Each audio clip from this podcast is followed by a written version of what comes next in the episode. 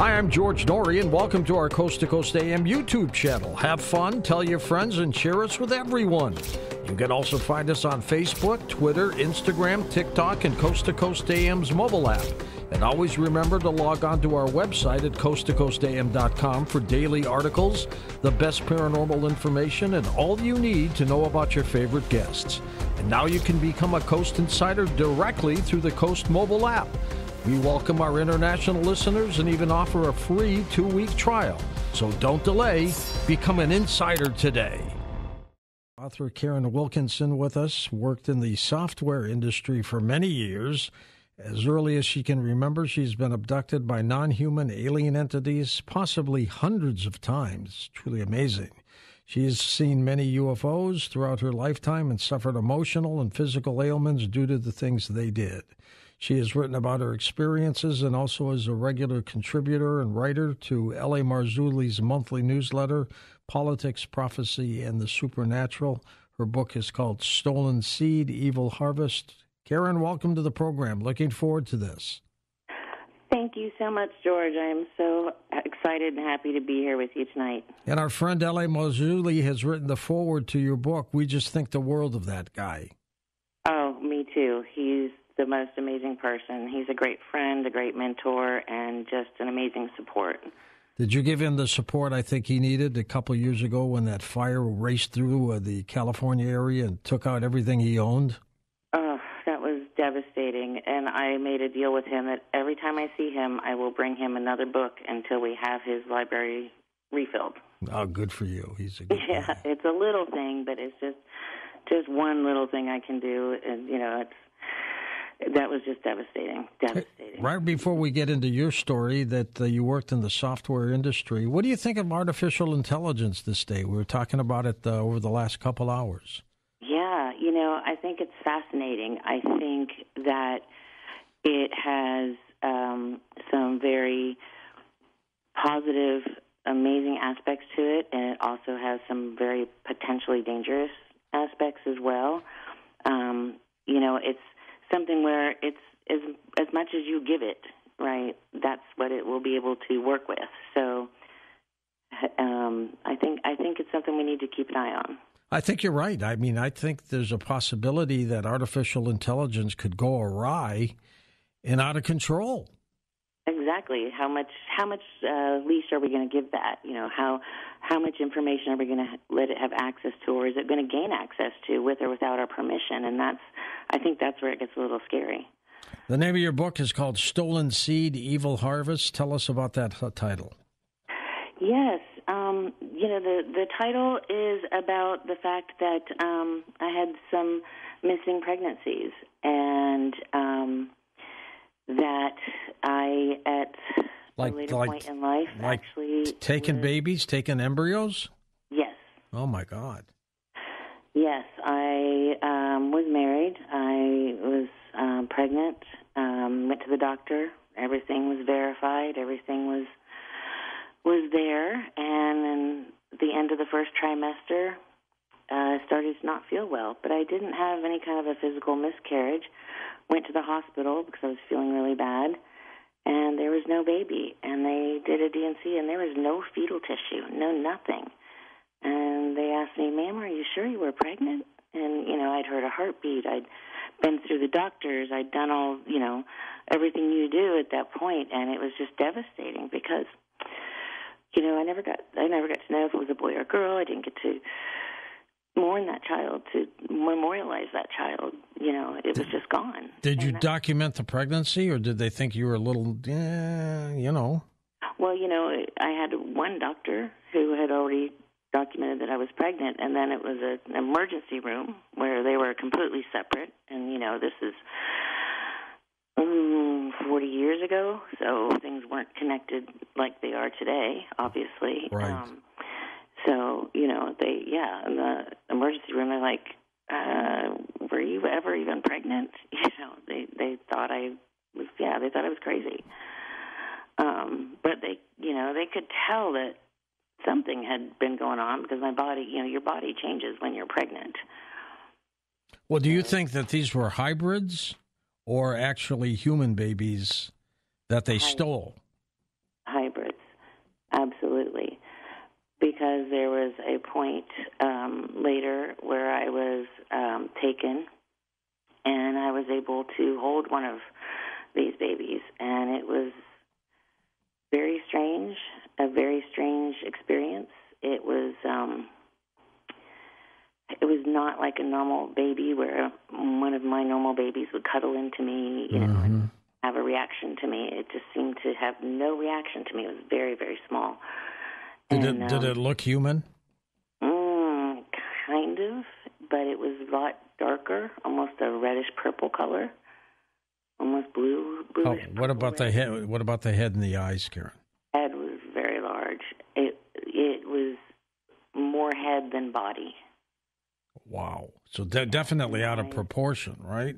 Yeah, the proportions were just wrong, and it didn't cuddle into me. It was like holding a brick, is how I described it, because it just didn't respond to me the way, and even someone else's baby, when you hold it, will kind of respond, you know.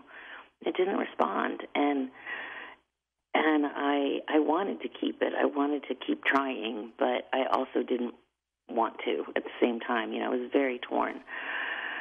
And obviously I didn't get to stay with that baby, but I think they were trying to see if it would bond to me or if I could, you know, I wasn't told what the purpose was for me to be there and trying to hold that baby, but I believe it was to get me to bond with it or maybe see if it would give it more human qualities. I'm not sure. How many months into the pregnancy do you think it was taken? Right around 3 months. 3 months, and then they raised it themselves, huh? And I believe, yeah, because when I was, I read about this in the book, in these facilities where they would take me, usually it was an underground facility, or there were hallways that were lined with what looked like, I don't know if they do this anymore, but it used to be you'd go into pet stores and they'd have walls of like aquariums. Yeah. And it kind of looked like that. And they were, everything was very dark and kind of backlit, like a red dark color, like a dark room. Might it have been a spaceship that you somehow walked into? And it could have been. Yeah. It could have been because, you know, when I was taken, the act of getting from where I was taken from to the final place, you're not always awake and aware. A lot of times you're shut off, turned off, put, you know, to sleep or something like that. So you're not aware of where you are, where you've ended up. But there, you know, and I saw the fetuses in what looked like artificial, what I know now today would be an artificial womb. How many did they have out there?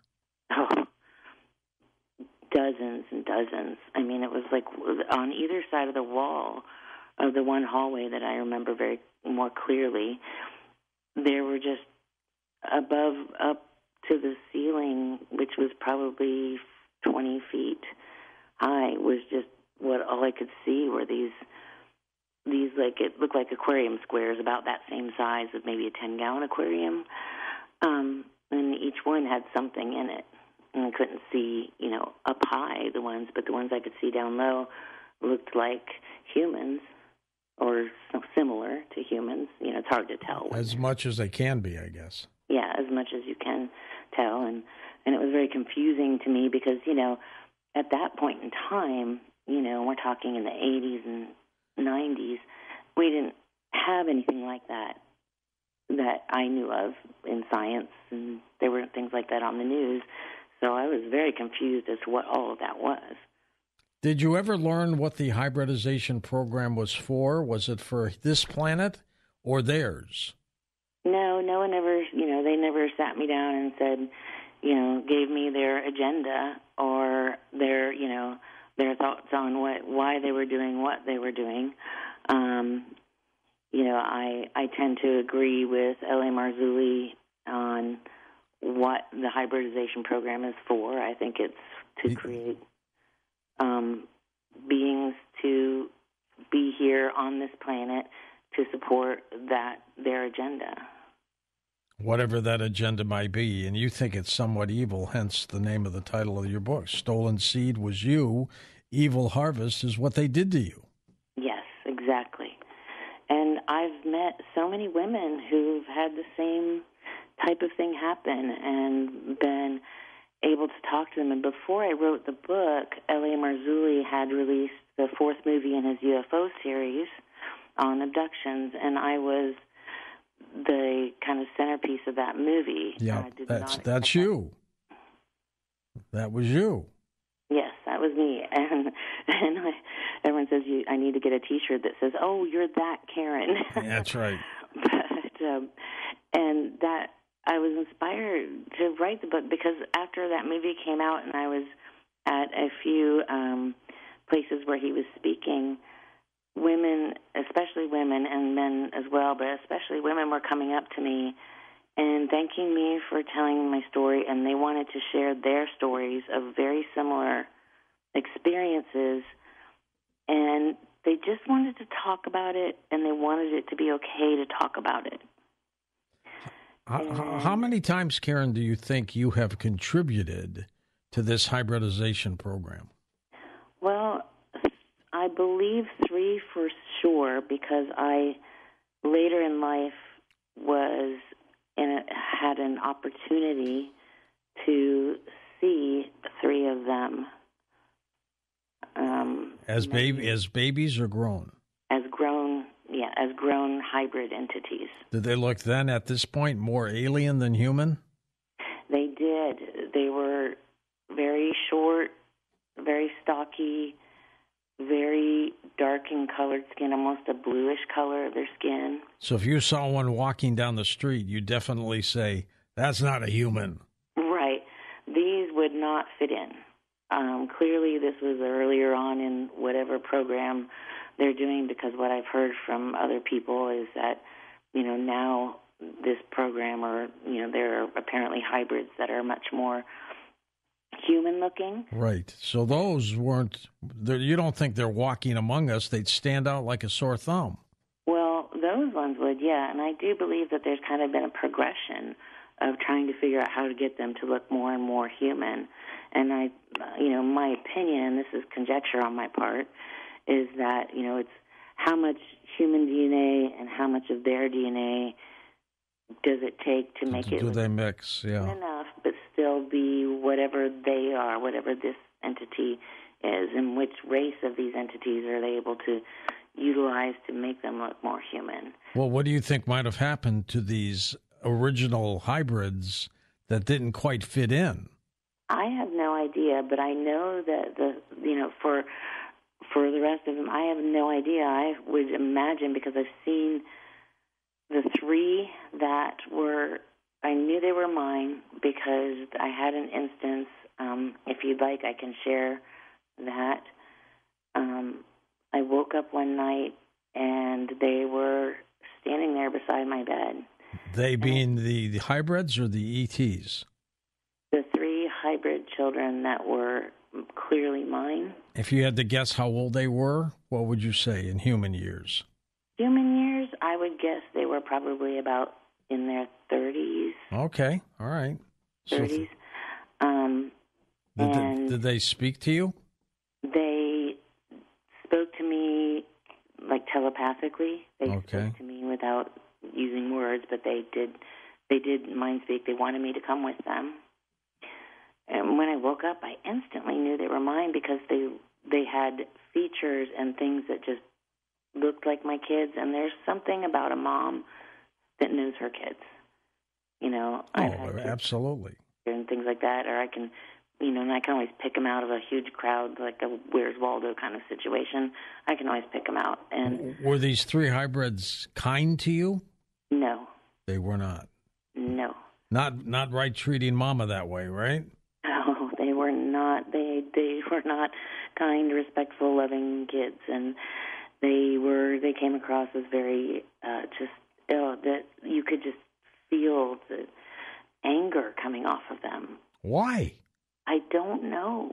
I really don't, because I hadn't had that I know of or that I can remember any other interactions with them. And I really, for a long, long time, wanted to, because I thought if they're, you know, because I didn't know if they were living, if they had survived, and I thought if they were and they were half me, that maybe I could, you know, help. Maybe I could take care of them. Maybe I could, you know, be an influence on them, you know, help them, help raise them, anything. You know, as a mother, if it's your child, you don't care. You want to be there for that child. It's just that nurturing, mothering instinct. And they wanted you to go with them. Did you? No. I felt it. It was just, George, it was this pure feeling of evil coming off of him. It was like standing in front of a coiled-up rattlesnake. Wow. But there were three of them. Now, how did they leave, or how did they depart? They departed when I broke the pole. They were really trying to, you know, pull me towards them. And physically? They weren't using their hands, but I felt myself starting to levitate. Almost like magnetic, huh? Just drawing you. Exactly. Yes, that's a great way of putting it. I felt myself start to levitate off the bed and over to the side where they were, and I called out Jesus' name, and instantly I dropped onto the bed. They disappeared, and my husband just shot straight up in bed, and, you know, it was amazing because I couldn't get his attention that whole time. And they left just that as quickly as they came. What took you so long to write this story? It took me a long time to be able to deal with my own emotional issues from it. And what happened was, a couple of years ago, I had a near-death experience. I kind of call it a near-life experience, where I was in the hospital, and instead of being given a sedative, I was given a paralytic. And there was no one around me, and I died on the table. Literally? Literally. Oh, my. I literally died on the table, ended up with a stroke and all kinds of stuff from it.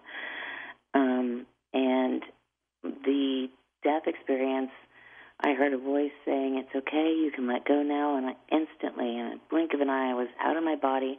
I was watching things the doctors were doing in the other rooms. I could hear and see everything everyone was doing, even though I didn't have a physical body. And, George, the funniest thing about it was I still had, like, me, like, my personality. And that's what struck me the most. So I keep telling everybody, be happy with yourself, because you get to keep this self goes with you, you know? So like yourself.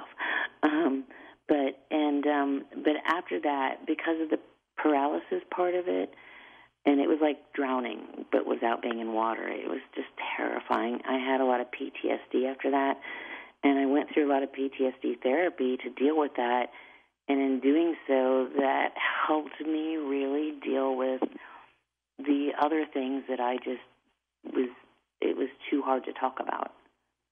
Pretty dramatic. So this episode, one would say, inspired you to write this story.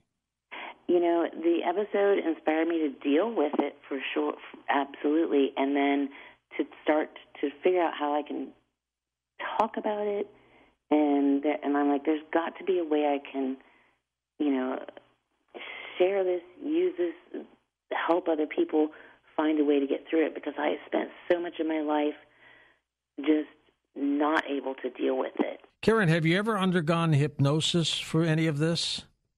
No, I have not, George. That's not something I've done before. It might be something that might be worthwhile. It might bring up even some more sharper memories, though you seem to be pretty spot on with some of these things. Yeah, it might, and I am good friends with Michelle, so who you know, so I might look into that. Now, you state in your book that non-human alien entities are intervening with humans in an attempt to corrupt our bloodline. Tell me more about that. Right, and that goes back to the hybrid beings, the hybrid entities, like the children that I talked about of mine that I saw that were from me or partially from me. And this is, I believe, goes back to the hybrid programs that different biblical verses refer to, and also like fallen angels. Yes, exactly. So back to Genesis 6 and Genesis 3:15 and the seed war, and I do believe that some of these entities, at least the ones that I have dealt with, some of them appeared to be fallen angelic beings. So you think there's something satanic behind this? I do. I've had encounters with wonderful, beautiful, loving angelic beings. And I've had encounters with not so wonderful, not beautiful, not loving, but fallen angelic beings. So there's definitely a very huge difference between the two. And we know that, that when Satan fell, he took a third of those angels with him. So we know he's also outnumbered 2-to-1. Do you recall being taken to other planetary systems, or do you think everything was done right here on planet Earth? No, I think everything was done right here on planet Earth. Do you have any idea where they're from? No, they never sat down and told me where they were from. They never sat down and gave me any kind of a star map or any kind of an explanation for where they came from. Just that, they were more powerful than we were, that they were trying to interact with us and interbreed with us, and, but they never sat down and said, this is our agenda and this is where we're from. Did your family know what was going on? Did you make them aware of it? Well, when I was little, I tried. But then I was shown a screen memory of my family being hurt in front of me, and I was told not to speak to anyone about it. And I was continually told throughout my life that I was not to share what was happening or not to talk to anyone about it. And it wasn't just that, too, because when I was little, I tried, but, George, we didn't have names for what these things were. We didn't have names like UFOs and UAPs and greys and reptilians and things like that. There weren't TV shows, on for it. There might have been Star Trek-type things or something like that, but there weren't books and movies and shows and things like that to give us a language to put behind what was happening. Did you ever ask yourself, Karen, why you? Oh, absolutely. I think I probably asked myself that question more often than I can count. Yes, I did. I asked myself that a lot. And I asked them, why? Why me? Why are you taking me? Why are you wanting me? Like, they would always tell me that I was special, that I was a good fit for them. Clearly, I was a good breeding type person for them. I have some physical qualities that seem to line up with other abductees that I've met and spoken with as far as blood type and things like that. So I think that's part of it. Are you still being approached by them? I'm still being approached, but I'm not being taken. What do they want to do with you now at this point? I don't know, because I'm not having any, I'm not allowing any more further conversation to that end. But honestly, the last interaction where there was sort of a conversation going on was that they wanted me back to continue to share their message. But their message, excuse me,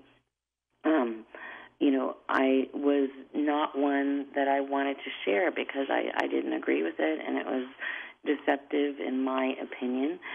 and it wasn't something I wanted to do, and they were very unhappy about that.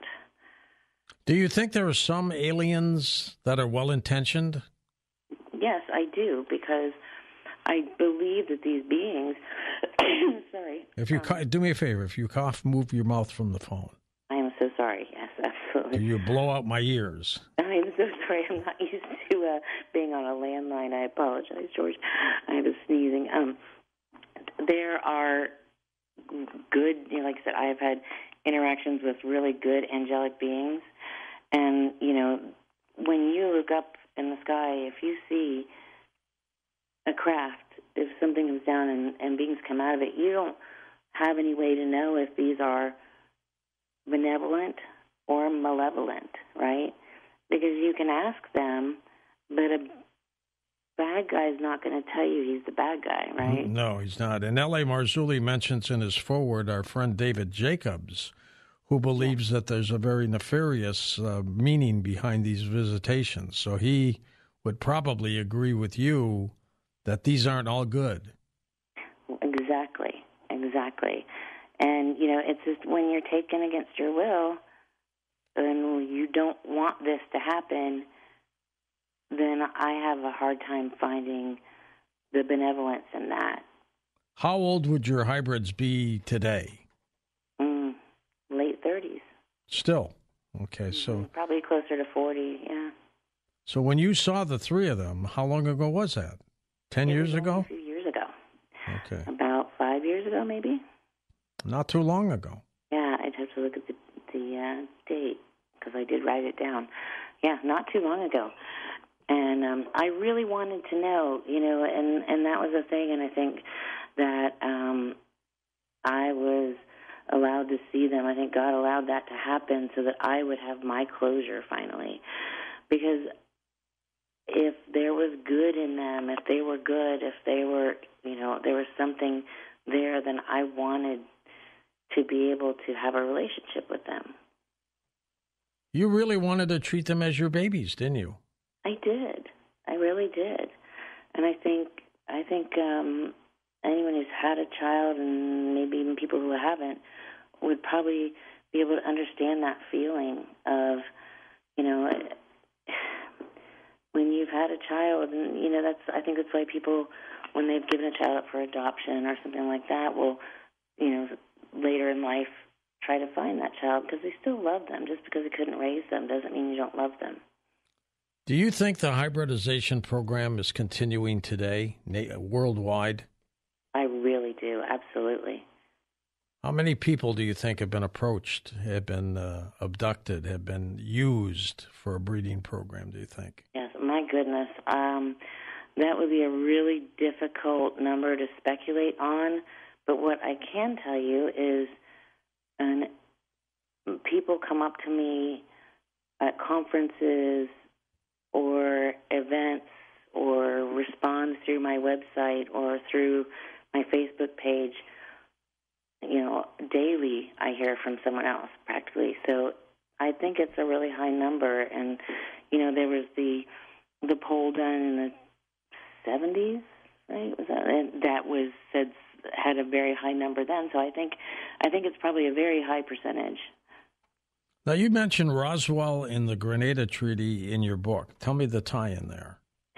The tie-in for that for me was that these are two things that a lot of people are familiar with, especially Roswell. And I thought it was significant because it points out the fact that when Roswell happened, the government said, first, there was a headline, you know, that the saucer crashed. And then they yanked that back and said, no, nothing to see here. Nothing right, happened. Yeah, they yanked that pretty darn fast, didn't they? Exactly. And then we're still getting that same game today. Oh, we have no interest in UFOs. Oh, yes, we are studying UAPs. You know, they created a narrative and a system where people think UFOs are crazy talk, and if you say you've been abducted, you're insane, and then they come back and say, but UAPs are real, and we have craft, and we have videos, and we have biologicals. So, but we can't talk to you about it, but we're going to go have meetings with other people about it that you're not allowed to know about. So we're going to leave it all up to your imagination what we're saying. So it's this crazy back and forth of, no, they're not real. Yes, they are real. No, we're not doing any research into this. Yes, we are looking into this. Interesting. Do you think governments are aware of what's going on with the abduction cases? You know, it's just my opinion, but I absolutely do. Because from the time I was little, I saw humans. Are they a willing party to all of this, do you think? I don't necessarily think that all of the humans who are involved knew what they were getting involved in until it was too late to get out of it. But do you think this is going on with the knowledge of the government that basically has turned its head?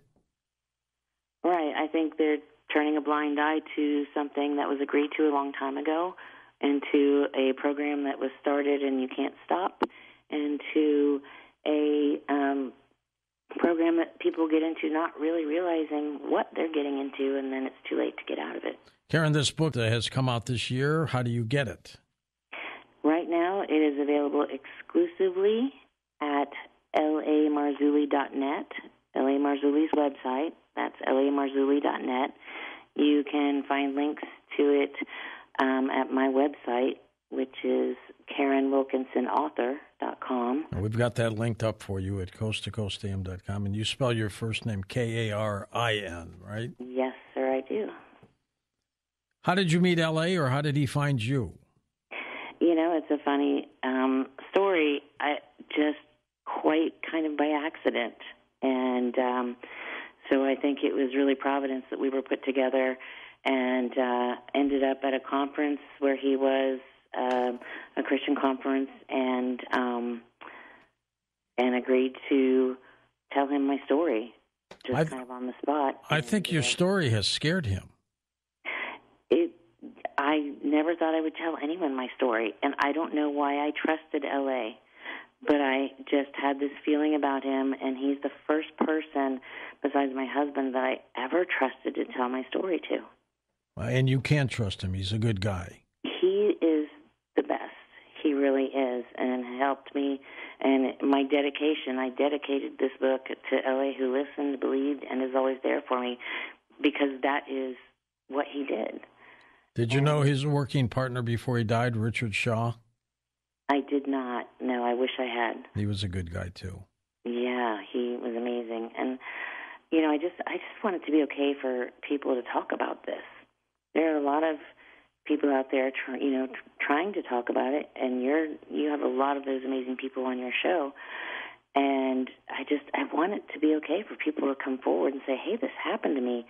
And if they need to talk about it, that's okay. Do you think anybody else in your family might have been abducted or contacted? I do, but I can't speak for them. You suspect it, or you know for sure?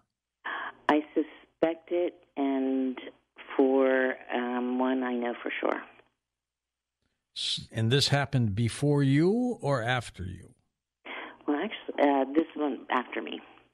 Oh, both of them? Mm-hmm. Okay, so you were the first in the family to...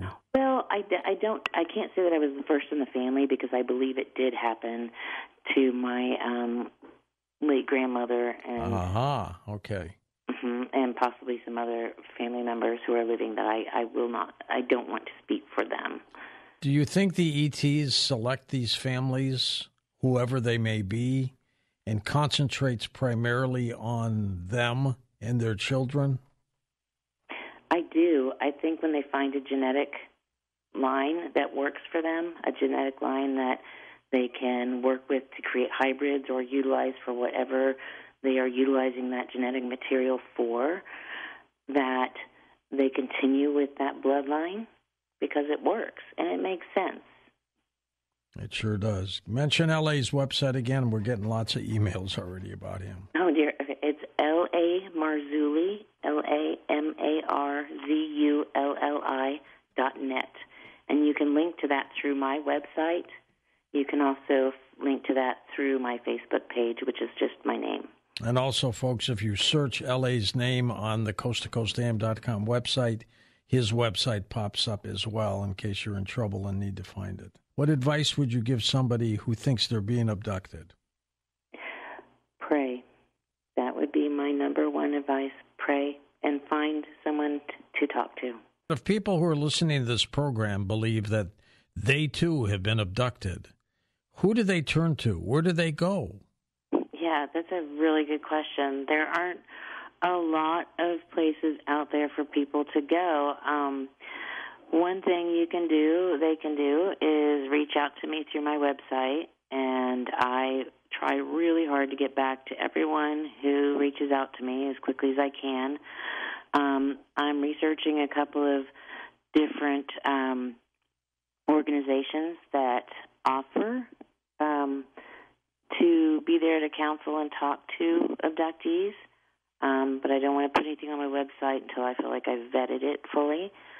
And they can go and search and look for organizations, because there are places out there that do offer help and counseling and support for abductees. Believe it or not, there are a lot more out there, I think, than most people realize. I think you're right. Tell me about the handler that you had. Yeah, this was a gentleman who was with me pretty much throughout almost all of my abduction experiences. He just kind of created a relationship with me, and I got to know him very well. Was he an ET or a human? He was an ET. He appeared as human, but much later in life, as our relationship grew and I had a different type of relationship with him, he showed me his true form. And I can't say that I haven't found a picture of anything that looks quite like him, but he was reptilian in nature, and I describe him in the book as best I can. And you felt comfortable with him? Very, very much so. Yeah. Does he still come around? I'm sorry? Does he still come around? Only once in the last couple of years to try to convince me to come back. And he looked very different. He looked sickly. His skin was no longer... like he was aging? Kind of shiny, almost sparkly look to it, and it was matte colored, like a matte greenish color. He didn't look good, so... I don't know what that's about, but it was shocking how different he looked when I saw him the last time. And what do you mean by convince you to come back? Do you have the say-so in this matter? Yes, I absolutely do, because I'm protected by a higher power than them, by their creator. Well, at what point did you realize you're in control? And, I wouldn't say that I'm in control, but that my creator is in control, that God is in control, and so gives us that authority, through my faith. And I realized that about 5 years ago.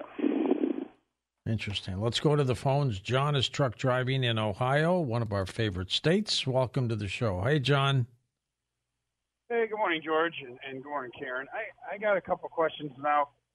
When you were pregnant through these pregnancies, did you carry them full term, or did they come back and take them like in 6, 7 months? They took them, John, at 3 months.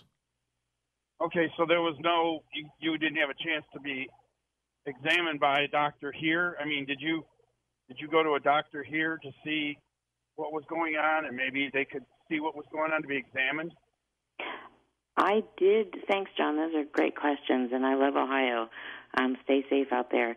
I did go to doctors for these pregnancies, and the pregnancies were confirmed, and that early in the pregnancy, they confirm your pregnancy. Sometimes you'll get to hear a heartbeat. You'll get your prenatal vitamin.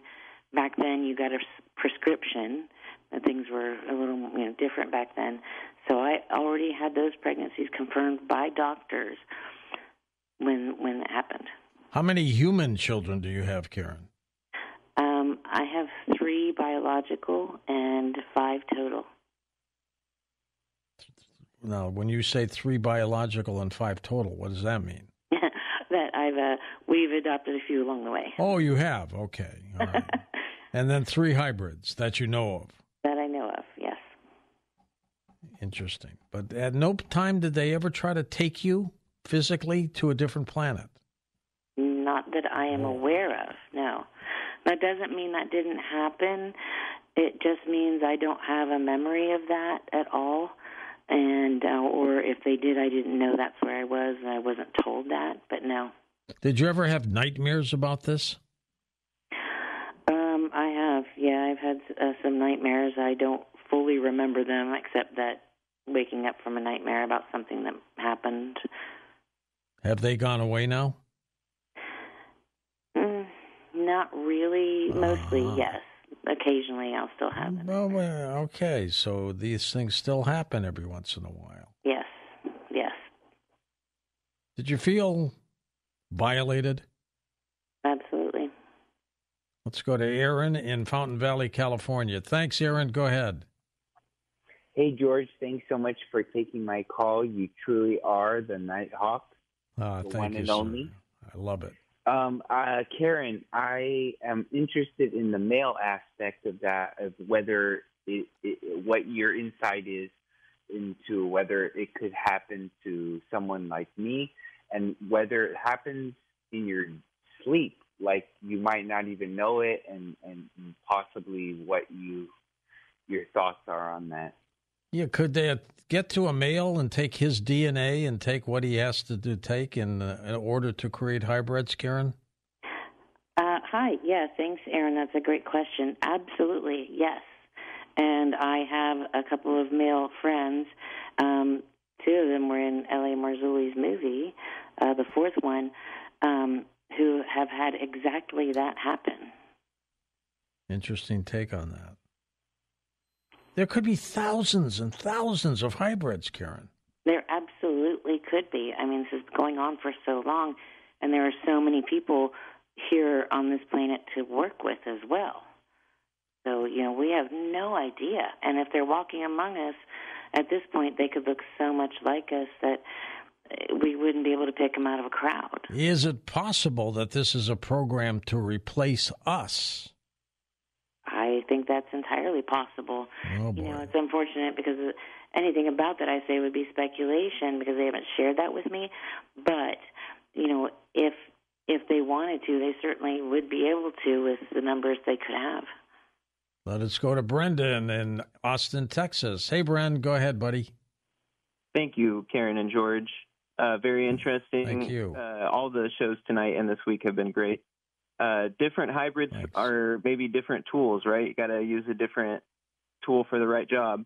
I saw a gray one time, and it was kind of negative and definitely deceptive, I can tell you. But I think that there was like positive things helping us. And I had 2 coworkers who they don't really know that I'm curious about this topic. They were like newer. All the people that have been there forever. I mean, they know me, but. They told me that they were both in Seguin, and they independently told me this, like months apart, if not a year or more apart. Both in Seguin, Texas, which is nearby, in like Whitley Strieber type area where I live in. And they said, one told me that there was a gray in their living room she saw crossing the living room. And the other one told me that there are orbs that come down and that the coyotes will go into a frenzy and that they start screaming, and it sounds like they're eating each other alive or panicking, like a crazy frenzy you've never even imagined. But how do people know if they're being abducted or if they have been abducted? And then what did you think about Whitley Strieber, who I have a lot of respect for, I'm sure everybody does, doing a circle with his book Communion, which, you know, means coming together. And then he was pretty trepidatious about ETs and probably still is, and cautious for a while. And then he kind of has come back around.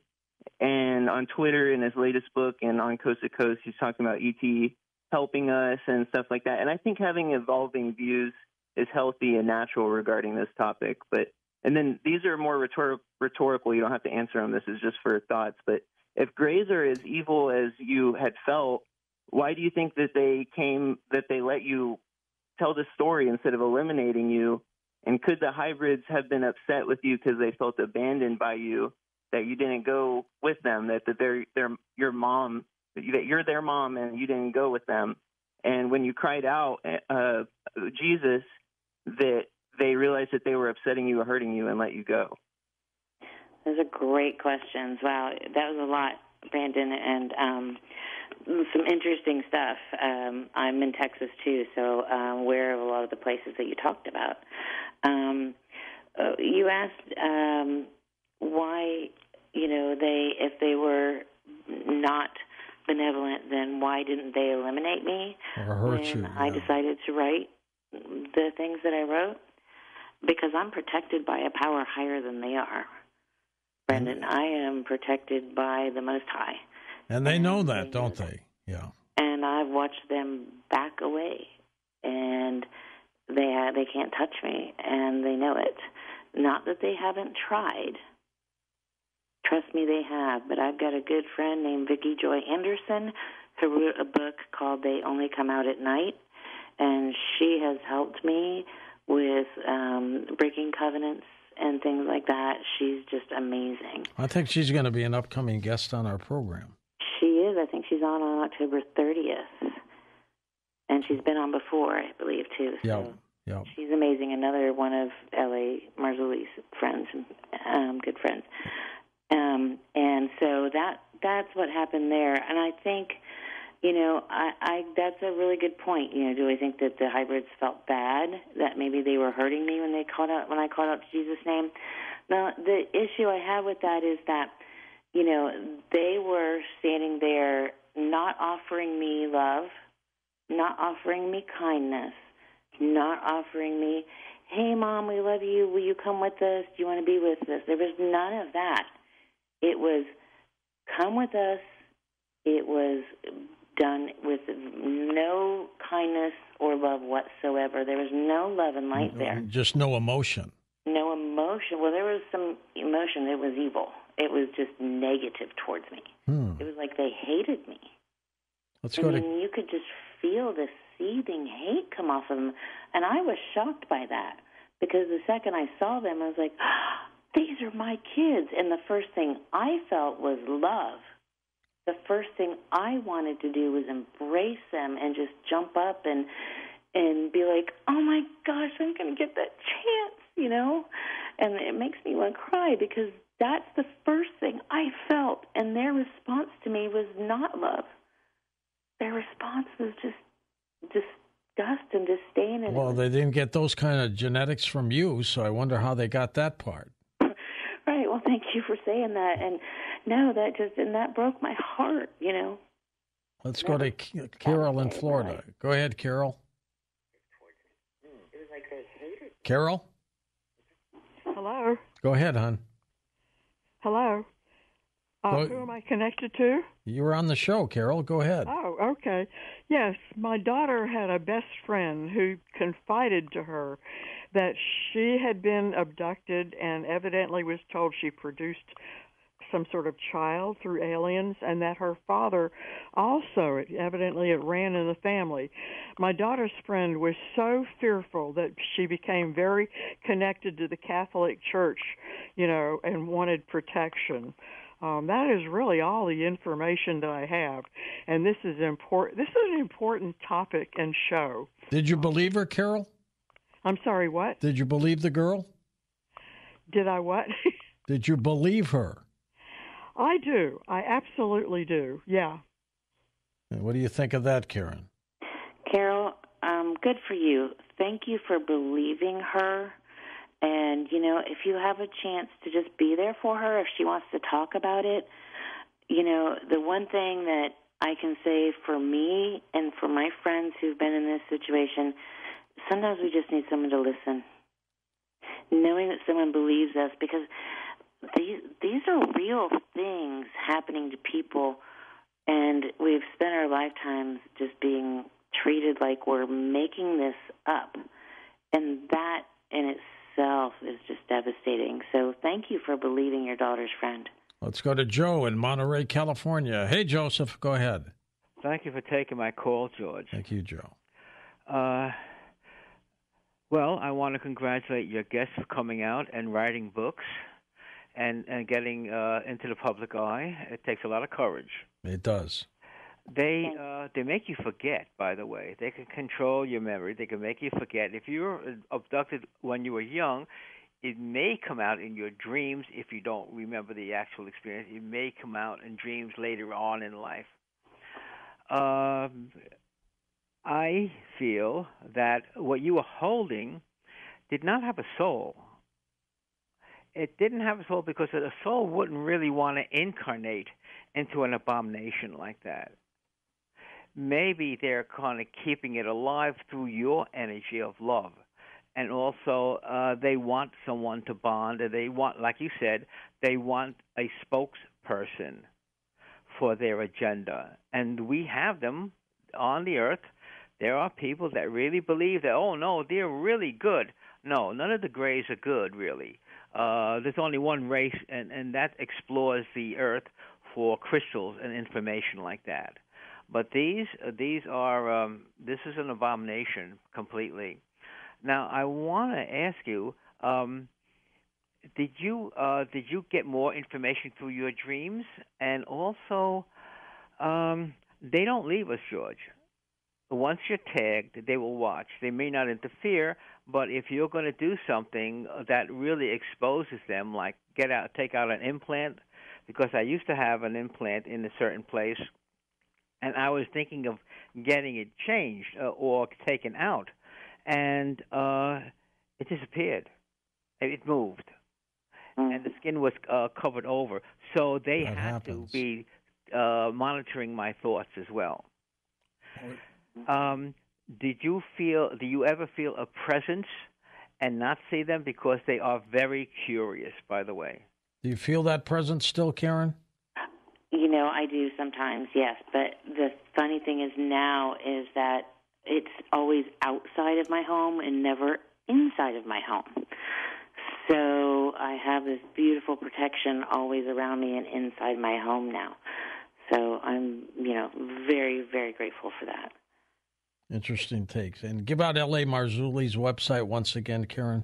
Yes, his website is L.A. Marzulli, L-A-M-A-R-Z as in zebra, U-L-L-I.net. That's LAMarzulli.net. How did you stay so strong, Karen, through all this adversity? I didn't. I've had my breakdowns. I have had some incredibly challenging times, and I write about that in my book, too, that there are times where I'm honestly surprised I'm still here, but... Were you depressed? Oh, definitely. So yeah. You've been through a lot then. Yeah, it was a lot. It was a lot. But, one of the things that's always kept me going is my family and the kids and just love. And your faith as well. My faith is the number one thing. So where do you go next with this story? What do you do? You've got the book out. You go to conferences. What next can you do? Well, I'm going to talk to as many people as I can, help as many people as I can, answer as many questions as I can, and then see where God leads me next. And it will probably take you to higher mountains, don't you think? Probably, yeah. We make plans and God laughs, so yes. And I'll go wherever he sends me. Well, you stay safe out there, all right? Absolutely, I will. All right. Thanks, Karen. Appreciate you being on the program. The name of the book is called Stolen Seed, Evil Harvest. It's available on L.A. Marzulli's website, which you can get to by going to Karen's at coasttocoastam.com. For some people, demons and entities seem to be a problem as well. And if you need a clearing, there's no better one than the spiritual warrior, Bill Bean. Bill, let's talk about that other case of possession that is in the book, The Connection, if you would, please. Absolutely. And, George, I'd like to, if we have a moment after that, I'd like to mention briefly a couple recent ones that I feel you would probably be very interested in hearing about. Absolutely. But let me speak about this really quickly. This one took place on March 31st, 2018, in Orlando, Florida. And I arrived at the home, and, you know, George, usually I can feel, and again, I don't claim to be anything, but God does give me a knowing of things. He has bestowed gifts, I'll say it that way, upon me. And I could sense evil right away, you know, pulling up and getting out of the rental car. And as I'm walking up the walkway, you know, I could sense it. I could feel evil present. And it was a very nice family, and the lady of the house was the one being affected. And she, too, had some suffering in her childhood, and she was exposed to Santeria, mm-hmm. Santeria curses, which is, you know, it's like a Caribbean voodoo. And so she had exposure to that and was victimized by that as a child. And so she had been having on and off bouts of what she believed was demonic possession over the years. I think it was just a strong oppression that eventually did turn into a possession. And I didn't even think that until it was time to perform the deliverance. So I'm sitting there with her and her husband, very nice lady. He's a very nice man. Met the kids. Everything seemed well between all of them. We're talking, and the more we talked, the closer it was getting to the time at hand of the deliverance. Hmm. So I asked her husband to go up and fill the tub that I was going to ask her to stand in the water. I was going to bless the water first. I was going to ask her to stand in that water, and I was going to perform the deliverance over her while she was standing in that blessed holy water. So everything was going according to plan until we got into the bathroom. When it was time for her, after I said the prayer, and I could notice when we were going up the steps, her body language, you know, it was changing, that she was becoming nervous and apprehensive. And, you know, and again, you think, okay, well, this person's going to be a little nervous. I mean, something like this is about to happen. You know, they're going to be disturbed by it. So I'm blessing the water, and now it's time for her to get in. And all of a sudden, George, it takes her over, and it becomes a physical struggle. And her husband, he was right there, and he did assist me. He stayed right there with me, and we had to physically subdue her and get her into the tub. And my goodness, was it ever a struggle. Same thing, spitting on me, trying to bite me. Cursing. Her eyes changed to black. There were voices coming out of her, and her tongue looked like it was like a serpent. It was coming out and going all over the place. It was just unfathomable. And then she started, it wasn't her, it was those demonic entities mm-hmm. in her. They were screeching and screaming. I can't believe that the neighbors didn't call the police. That's how loud this was. And so, again, I had to be unwavering in, you know, what God was having me to do. And I continued, even with that screeching, and I continued to take power and authority over it. Every time I did that, it would stop, and then it would start back up again. So this was a battle back and forth for quite a while. And to make a long story short, God did work through me to deliver her from it.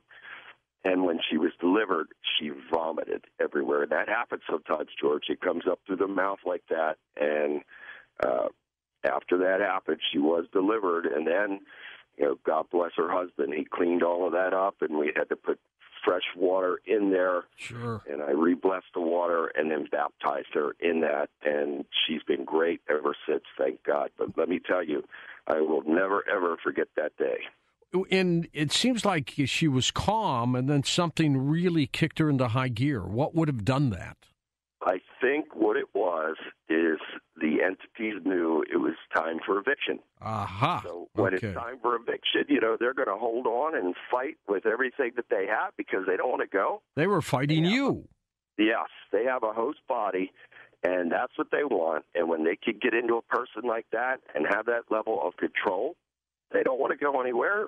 So I am definitely, a mortal enemy to these demonic forces. And again, it's by the power of God that I'm even still alive, George, because I believe that if the devil would have had his way, he'd have killed me a long time ago. See, that's by the power of God, I'm still alive. That's what I asked you, if you've ever been attacked or hurt. You've been very fortunate. Yes, absolutely. Can we say you were lucky? Well, I would say blessed. I'm definitely under God's full blessing, and I am not perfect. I don't claim to be perfect. I try to do the best that I could do and be the best that I could be each and every day of my life, because I have to be somebody to and for somebody every day of my life. So I can't let down. And so I thank God and praise God for that. And I will say this as well, that my life is 50 times more blessed than it's ever been cursed. And I could never thank God and praise God enough for that. Let's talk about a couple other little cases you had mentioned. Then we'll get into the Mandela effect, and then we'll take calls with you, Bill. What other cases did you happen to have? I want to talk with you about something that took place on November 18th, this 2018. And your webmaster has it posted on the Coast to Coast site, a couple of those photographs. And this took place in Philadelphia, Pennsylvania. And this took place at the home of a family that I had already helped. I'd previously been there. I love them dearly. They're like family to me now. And I feel that way about all my clients. I after this is over with, I try to be there for them and do anything that I can for them and always be there and somebody that could comfort them and help them to move forward. So this is Anita Tetzel and her son, Chris Levis. Great people. Anyway, they started having problems again, and they asked if I could come back, which I did. And again, I sensed the presence of evil when I entered into the home, really walking up the walkway as well, but I entered in. Now, usually, George, I would never ask someone to do this because most people, they don't want to document. They don't want to take photographs. They don't want video. They're very embarrassed and ashamed by it. They don't want people to know it. But on this occasion, I felt that God was urging me to say to Chris, I want you to stand behind me as I'm going through this house. And they had had severe demonic problems in the past that God worked through me to deliver them and to get rid of the garbage out of the home, and somehow it had come back in. And so I asked Chris, I said, I want you to walk behind me as I'm going through the house and just take random photographs. I really believe that you're going to capture some things in these photographs. And so, sure enough, he captured many images, two that I believe to be divine, angels, and then the rest I believe to be demonic, and one in particular, which is on your Coast to Coast website, was this face, and I mean, it's very clear. It's very clearly defined. It looks like a demonic entity, and if you look closer at it, it looks like fangs. Oh, it's horrible looking. It's horrible. Yeah. Yep, out of the right side of the mouth, and so this was in the basement of the home. It looks like Frankenstein, the face, doesn't it? Exactly, George. Exactly. And I mean, that's one of the most defined pictures that I've ever seen of what I believe to be a demon. And so I was drawn over to the chimney area, and part of that house was built in the 1800s. And there was like a little potbelly stove connected to this chimney area down in the basement. And it was a block wall. And I felt that there was a portal there. So this is something that I didn't discuss with you earlier that I should have, is that not only, do I have to, by the power of God, bind and rebuke and cast out demonic forces, but I also have to close the portals as well, because there are portals everywhere. That's not easy. Travel.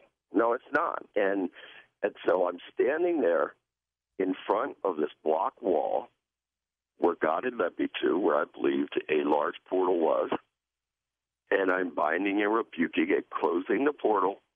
And as I'm doing this, George, just as you're hearing my voice now, this groan, growl type of thing came out from within the block wall, were standing right there with me. We all heard it clearly. And so after hearing that, I had to jump right back into action and take power and authority and bind and rebuke it, cast out. And then it departed. But it was, again, something that you and the listeners, you'd have to be there to see it and hear it for yourself to truly understand and appreciate what I'm saying. Let's take a few calls here for you, Bill, and we'll come back and talk more about these events and the Mandela effect as well. Let's go to Colleen in Red Bluff, California, to get things started. Hi, Colleen. Hi, George. Thank you, I think, for taking my call. I'm actually kind of really nervous. I was married for a long time to an abusive man, and there were many times, just to cut it short, it was abuse verbally, physically, mentally, whatever, and sexually. And I can distinctly remember at least 3 or 4 times where I saw the face of Satan while he would be raping me and choking me, and I would have fought him off physically as hard as I could, and I was strong back then, and I mean, I would be sweating just out of energy trying to fight him off, and I feel like I've been stuck, and I don't know if there's residual effects from that or whatever, but I know. Do you feel possessed? I don't know if I feel possessed, because I'm a single mom, 4 kids, raised them all, worked hard. And where is he? Know. He's done. He's gone, right? He died, yeah. He died. About 3.5 years ago. But, we were divorced a long, long time ago. But, God has been amazing in letting me raise my kids and everything that we went through. Just a host of things. But personally, I just feel like I just not worthy. I don't know. Well, let's bring the expert in to talk with you. Bill, go ahead. And I'm very sorry that you've suffered in the way that you have. And I want you to know that God does love you, and God is with you, and God is for you. And I think it's time for you to start a new chapter, new season in your life, making God first in your life, and have a real connection with him, and allow him to show you that you are somebody and you are worthy. So I would suggest to you that, and whether it's me or somebody else, find someone to help you with this type of spiritual, and this would be more of a spiritual cleansing for you. And I would also recommend that you'd be rebaptized as well. And start a new chapter and a new season in peace, freedom, and victory. I want you to look forward and never look back. Okay. And you can get a hold of Bill through his website, Colleen, billbean.net, linked up at coasttocoastam.com. That's it. And God bless you. And if I can be of any assistance in any way, please, like George said, he just gave you the website. Don't hesitate. Let's go to Ed in Hemp Hill, Texas. Ed, welcome to the program.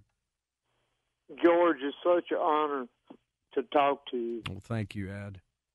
And Bill, when I was 9 years old, my mother went to Kmart and bought a Ouija board. Oh, boy. Mm. Oh, boy. And she thought it was a game, right? Thought it was a game, yeah. And me and my brother played it. He was 3 years older than me. He was 12. And he died at 25 years old. Mm. Oh, my. And everybody in my family, except my father, he's 82, has died. I'm very sorry to hear that. You think a lot of it was tied to that Ouija board, Ed? I think everything was tied to it. Anything happened that you could recollect for us when you were playing it? And how many times did you and your brother use the board? Oh, we'd mess with it every day. Every day. Oh, my gosh. Every day. It's a portal, Bill, isn't it? Stay away from those Ouija boards. Wow. I'm George Noory, somewhere out there on Coast to Coast AM. We'll see you on our next edition. Until then, be safe, everyone.